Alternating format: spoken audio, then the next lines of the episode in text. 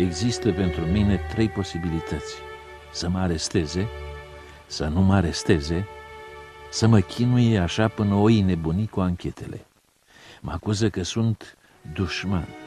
Vor numele dactilografei. Cu bătutul la mașină am intrat în niște încurcături nemaipomenite. N-am vrut să fac rău nimănui. Cam bănuiesc eu cine m-a denunțat. Ce să fac? Sunt un păcătos. N-am să mai pot lucra. Or să-mi ia pensia, or să mă dea afară din casă. Cine știe, poate că nu mă arestează, dar îmi iau pensia și casa. Rămân pe drum, un nenorocit. Eu lucrez încă, dar știi cum este. Mi-au spus să nu-mi schimb preocupările și felul de a fi, să nu încetez a vedea cunoscuți, prieteni, să-mi duc viața la fel ca și până acum. Dar sunt sigur că mă urmăresc. Îmi urmăresc telefonul, pașii, drumurile. Trebuie să ne vedem foarte rar. Poate mă arestează chiar de sărbători, să mă pedepsească în credință, în Domnul. Am să mă rog mult de Sfintele Sărbători, poate se îndură Domnul de mine. Îți cer iertare, le cer iertare la toți. Nu, nu, turnător n-am să devin. Să-mi ceară altceva, să mă pedepsească altfel. Ascult, am greșit, ascult. Însă nu o pedeapsă prea mare. N-am dat-o decât la câțiva oameni să o citească.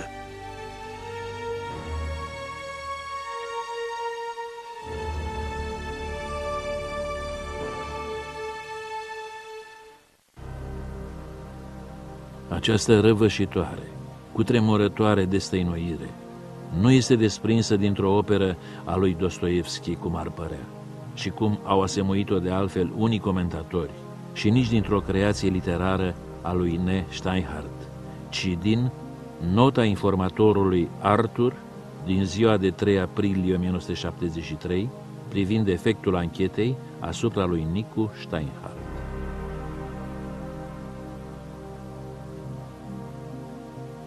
Dar la ce anchetă se referă informatorul Arthur, scriitor, prieten și turnător la securitate al lui Ne Steinhardt? Notă rezumată a anchetei securității asupra lui Nicu Steinhardt, 28 iunie 1973.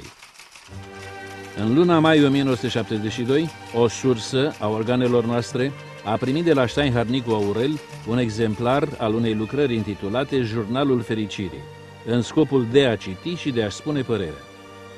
Luând cunoștință de conținutul lucrării, sursa a considerat necesar să o prezinte ofițerului de securitate din legătura sa, apreciind că manuscrisul enunță idei care vizează ostil o rânduire socialistă, formulează elogii la adresa unor legionari cunoscuți de el pe timpul arestării și face aprecieri tendențioase cu privire la regimul de detenție. După o lectură sumară a lucrării de către ofițer și fotocopierea de către direcția întâia a lucrării, aceasta a fost restituită în câteva zile sursei pentru a o preda autorului. În luna decembrie 1972 s-a organizat ca organele de miliție să fie sesizate că la domiciliul lui Steinhard Nicu Aureliu s-ar găsi valută și literatură obscenă. Cu asentimentul scris al lui Steinhard Nicu Aurel, s-a efectuat o percheziție domiciliară, cu care Priles a descoperit și ridicat un exemplar din lucrarea intitulată Jurnalul Fericirii.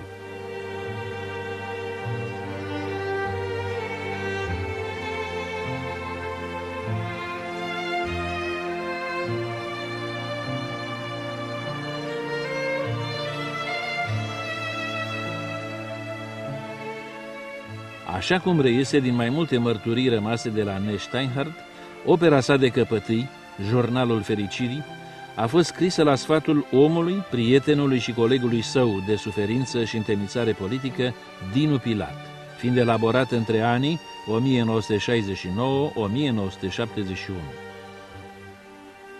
După îndemnul lui Dinu Pilat, îi mărturisea unui critic literar în anul 1988, am scris pe larg cum am ajuns la creștinism. Botezul meu având loc la închisoare, la Jilava. Povestirea mea amplă a îmbrăcat prin forța lucrurilor și un aspect politic și a luat caracterul unor memorii. Manuscrisul meu, Jurnalul Fericirii, despre care am pomenit câtorva prieteni mai intimi, a făcut obiectul unui denunț. Mi-a fost confiscat în 1972 și restituit în urma intervenției Uniunii Scriptorilor în 1975.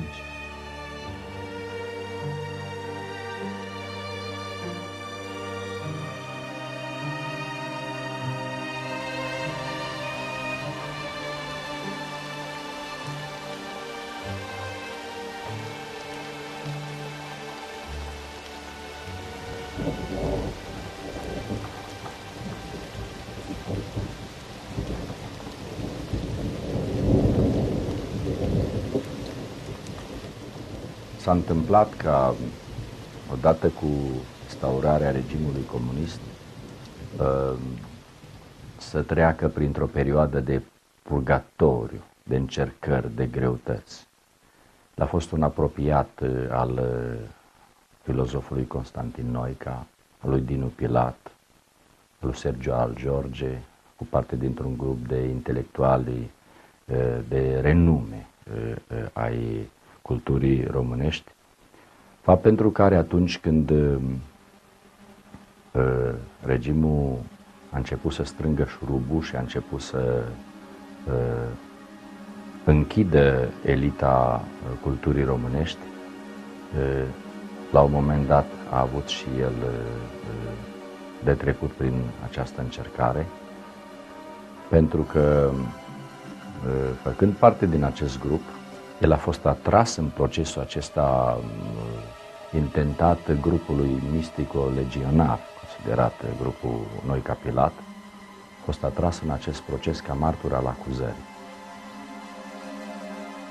Ceea ce a făcut ca el să-și poată arăta curajul și prietenia uh, fără margini pe care a avut-o față de uh, cei cu care și-a împărțit uh, bucuriile vieții, bucuriile spirituale mai ales, uh, legate de cultură, de literatură.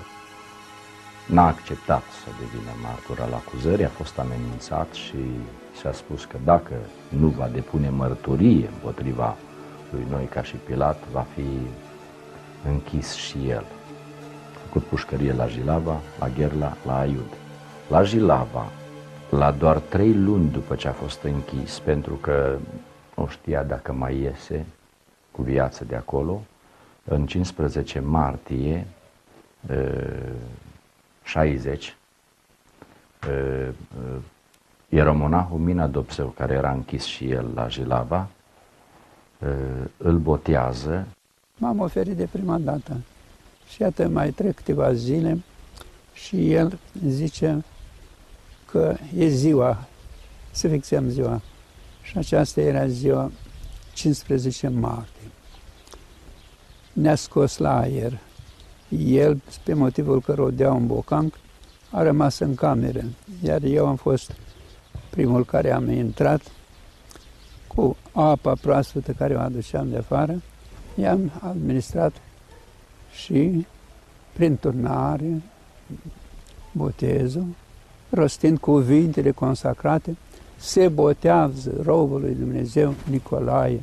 Amin. În numele Tatălui, amin. Și a Fiului, amin. Și a Sfântului Duh, amin. El a preferat să rămână numele Nicolae. El se zicea Nicu.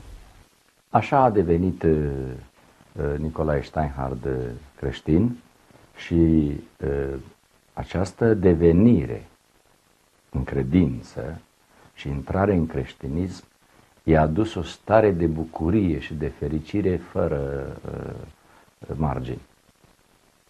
Și asta explică, de fapt, de ce el uh, își intitulează uh, opera lui de căpetenie, Jurnalul Fericirii, care e jurnalul pătimirii până la urmă, uh, o intitulează Jurnalul Fericirii. Pentru că pune mai presus de orice fericirea de orice pătimire, de orice suferință, de orice uh, uh, uh, prigoană, de orice necaz pe care le-a avut el din cauza uh, vremurilor în care a trăit, a pușcăriei pe care a trebuit să o facă până în 64, pune mai presus de toate acestea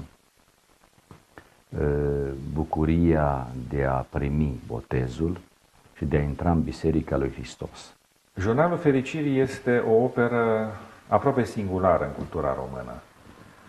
Pentru că tipul de jurnal pe care îl practică Nicolae Steinhardt e unul cu totul special. De altfel, e greu să faci să se înțeleagă în cultura română că jurnalul este altceva decât o simplă înșiruire cabotină de impresii jurnaliere. Jurnalul Fericirii pe care l-a scris după ieșirea din închisoare este testamentul lui literar. Este așa ca un fel de, de scară a paradisului pentru Părintele Nicolae și o dovadă de rezistență prin credință și prin cultură. De fapt, semnificația și uh, uh, interesul unui jurnal este acela de a-l relua după 10 ani, 20 de ani, astfel încât această revenire în timp ar putea să dea naștere la niște legături între ceea ce s-a întâmplat în trecut și ceea ce se întâmplă în prezent, care erau totalmente ignorate. Pentru că se întâmplă că anumite lucruri pe care le-ai făcut în trecut, cum sunt, de exemplu, plimbările micului Steinhardt cu tatălui și uh, sunetul clopotelor de la biserica uh, zisă Capra, uh, să n-aibă nicio legătură cu destinul lui ulterior, să nu aibă nicio legătură cronologică și de continuitate cu conversia lui din închisoare. Și cu toate astea, ele consumă. Dincolo de voința noastră, dincolo de conștiința noastră. Asta relevă mai degrabă de un destin. Iar destinul nu ține uh, de conștiința noastră. Conștiința noastră este sub, este, pătimește destinul, nu-l provoacă. De atunci, din decembrie 1972, după ani de închisoare ca deținut politic în procesul grupului Noi Capilat și confiscarea jurnalului Fericirii, reîncepea o nouă, istovitoare prigoană, un alt infern și calvar existențial, ce-l vor chinui și teroriza până la moarte. În aceea zi, 14 decembrie 1972, trebuie să dea o declarație privind redactarea și dactilografierea manuscrisului Jurnalului Fericirii, a doua zi, în 15 decembrie 1972, o altă declarație privind ideile despre comunism din manuscrisul Jurnalul Fericirii, în 16 decembrie una privind conceperea, redactarea și dactilografierea, în 18 decembrie alta privind conținutul, în 29 decembrie încă una privind numărul exemplarelor dactilografiate.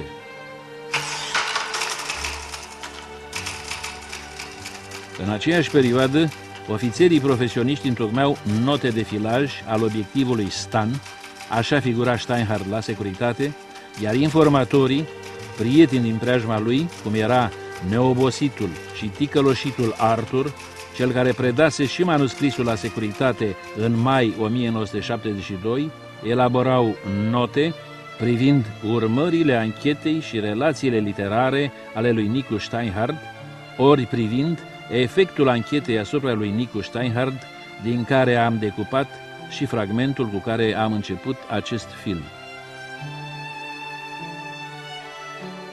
Prietena pe care a avut-o înainte de a intra în pușcărie se pare că și ea a trădat, l-a trădat și l-a trădat în sensul că a dat declarații la securitate, nu altfel de trădare. Și după ce a ieșit din pușcărie, a hotărât să rămână pentru toată viața necăsătorit, dar necăsătorit în lume nu-i, nu-i convenea, nu, nu se simțea împlinit și căuta o mănăstire. Încercat să meargă la Părintele Mina Dobzău la Huș. Episcopul de acolo, un episcop mai în vârstă, n-a avut curajul să-l primească. Alte mănăstiri care l-ar fi primit nu i-a plăcut locul. Și în cele din urmă, în 73, după ce Constantin Noica face o vizită în Maramureș Vizitează mănăstirea Rohia, care atunci era un schituleț. Lui Noica i-a plăcut uh, mănăstirea, după ce a plecat de la mănăstire, a dus la Cluj și l-a întâlnit pe nou episcop vicar în persoana preasfințitului Justinian, care era din 73, după ce fusese 30 de ani stareț la Rohia, din 73 a fost uh, ales episcop vicar la Cluj, l-a întâlnit pe episcopul Justinian. Abia în 1973 Constantin Noica m-a înștiințat că a fost la Cluj, unde l-a cunoscut pe proaspătul episcop, Justinian Chira, și că a vizitat mănăstirea Rohia, unde acesta fusese stareț vreme de 30 de ani. A spus, uite, Noica m-a trimis la dumneata, eu am ieșit în pușcărie de mai mulți ani, vreau să mă localizez undeva la o mănăstire și l-am trimis aici, trimițând vorbă în același timp la starețul, la Părintele Serafim care e stareț și la viețuitorii de aici să-l primească cu toată încrederea. Am plecat la Rohia, însoțit de scriitorul Iordan Chimet, un prieten al lui Noica. În noiembrie 73 ne-a întâmpinat la Rohia noul stareț, Serafim Man.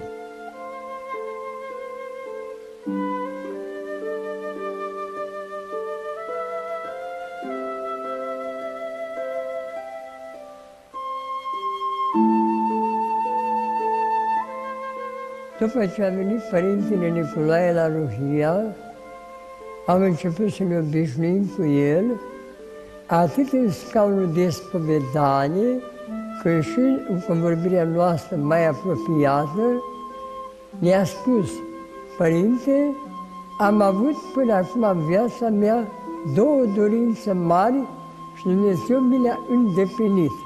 Întâi, când am fost dus în închisoare, mi-era foarte frică că voi muri în închisoare nebotezat. Voi neapărat să trec la creștinism. Mi s-a împlinit dorința că în închisoare am fost botezat. După ce am venit din închisoare, gândul meu a fost atunci, locul meu nu poate fi decât la o mănăstire, să mă retrag la o mănăstire. Rohia m-a cucerit din prima clipă. Odată mai mult, noi că împlinise sarcina de înger călăuzitor al meu. Când s-a întors la București, a spus, frate Nicolae, el după ce s-a botezat, îi plăcea să-i se spune fratele Nicolae. Frate Nicolae, te rog frumos să mă cauți un bibliotecar, că noi avem o bibliotecă, erau vreo 20, peste 20-25 de mii de volume, care e, e biblioteca și ctitoria preasfințitului Justinian, e adunat în 30 de ani de stăreție dar era neorganizată. Te rog frumos să-mi cauți un bibliotecar, o persoană care să se priceapă. Da, zice, părinte, vă caut. O am să vă caut, am să încerc. În fiecare an venea și stătea câte o lună aici la Rohia, ă, mai lucra la bibliotecă, mai ă, ă, intra în strană și după câțiva ani, parcă 78, exact să spun anul exact, vine și spune părintelui Serafim, părinte, v-am găsit uh, bibliotecar, da, ce mă bucur. Și când vine, când, păi zice, e aici. Păi cum e aici, unde e? Zice, eu sunt. S-a uitat părintele Serafim la, zice, frate Nicolae, mă bucur din suflet. Dar au făcut și un târg atunci. Și uitați-vă, eu mă angajez să vă pun în rânduială biblioteca, iar dumneavoastră, drept răsplată, nu trebuie să-mi dați nimic, decât să mă călugăriți, să mă primiți în mănăstire și să mă călugăriți. Și cea treia mare dorință a mea este, dacă am intrat în mănăstire, doresc neapărat să mor în haine călugărească. Eu văzându-l și cunoscându-l, mai bine i-am promis, Părinte, eu garantez ca stare să mănăstire că muriți în haine călugărească. În 1979, părintele Serafim mi-a făgăduit că mă va călugări. Și au făcut acest târg, s-a stabilit în 78 definitiv la Rohia, i s-a dat o chilie, această chilie, urmând ca o lună pe an să plece la București și să mai rezolve anumite probleme literare și culturale pe care le avea. Ce s-a întâmplat? Eu în 80 m-am îmbolnăvit foarte grav de cancer. Eu știind situația în care mă aflu, cunoscând promisiunea care am făcut-o cu atâta demnitate la Părintele, cunoscându-L pe El, atât din stău de mărturisire cât și din convorbire noastre, am venit de 15 august la Rohia, pentru că era hramul mănăstirii, a rămas pentru a doua zi, tot din anul 80, și a doua zi, deci în 16 august 80, am zis, Părinte, vină să te călugăresc. Nu știu ce se va întâmpla cu mine. Și în acest paraclis, în acest loc, l-am călugărit. De acolo, din ce în ce mai bolnav, a venit în august 1980 la Rohia, numai ca să mă călugărească, potrivit făgăduinței ce-mi făcuse. După ce a fost călugărit, a venit la mine și mi-a pus întrebarea. Și întrebarea a fost, prezentuite, eu îmbrăcată cum haina călugărească, haina ascultării, haina supușenii absolute. Ce mă fac? Mai scriu sau nu mai scriu? Mai am voie să scriu sau nu mai am voie să scriu? Când în mod obișnuit nu are voie un călugăr să facă nimic fără de aprobarea celui mai mare. Și am zis, nu, i-am răspuns. Și l-am lăsat puțin așa ca să se coacă. Și am zis, am repetat, nu mai ai voie să scrii ca până, cum ai scris până acum. De acum înainte ai, ai ascultarea, ai sarcina să scrii și mai mult, și mai bine. El s-a bucurat teribil. Și zice, bine, dar um, um, um, ce să scriu? Adică ce, ce, ce mi permis ca să scriu? Orice te va lumina Dumnezeu, i-a răspuns. La noi nu există, în Biserica Ortodoxă nu există cenzură. Scrii ce te inspiră Dumnezeu. Ce te scrii, ești liber absolut să scrii. Să scrii și mult, și bine, și frumos de acum înainte. Asta e ascultarea, asta e sarcina ta de monat. Era un tezaur cultural, era un om de mare cuprindere culturală și Rohia a devenit pentru el o mare împlinire. Pentru că stabilindu-se la această mănăstire ă, cunoscută oarecum din punct de vedere bisericesc în țară, prin ă, bibliotecă, prin faptul că venise și Ioan Alexandru aici, preasfințitul Justinian și dânsul a ocrotit așa oarecum intelectuali și a avut preocupări culturale și intelectuale și a dorit ca Rohia să devină un centru cultural.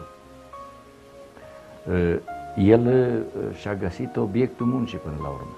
Oriunde s-ar fi dus, n-ar fi avut o preocupare atât de frumoasă ca cea de a organiza biblioteca. Și ce-i trebuia lui mai mult decât să se ocupe de cărți? El în timp, cu uh, un program absolut uh, greu de, de imaginat pentru noi, zilnic stătea ore bune în bibliotecă uh, și lucra. Uh, în urma acestui program pe care uh, și l-a asumat și pe care l-a respectat ani de zile, a reușit ca din 78, 79 până în 89, în 10 ani, să uh, uh, organizeze biblioteca. Deci l-a ținut de cuvânt. Când a plecat în martie la Domnul, în martie 30 martie 89, biblioteca era deja organizată.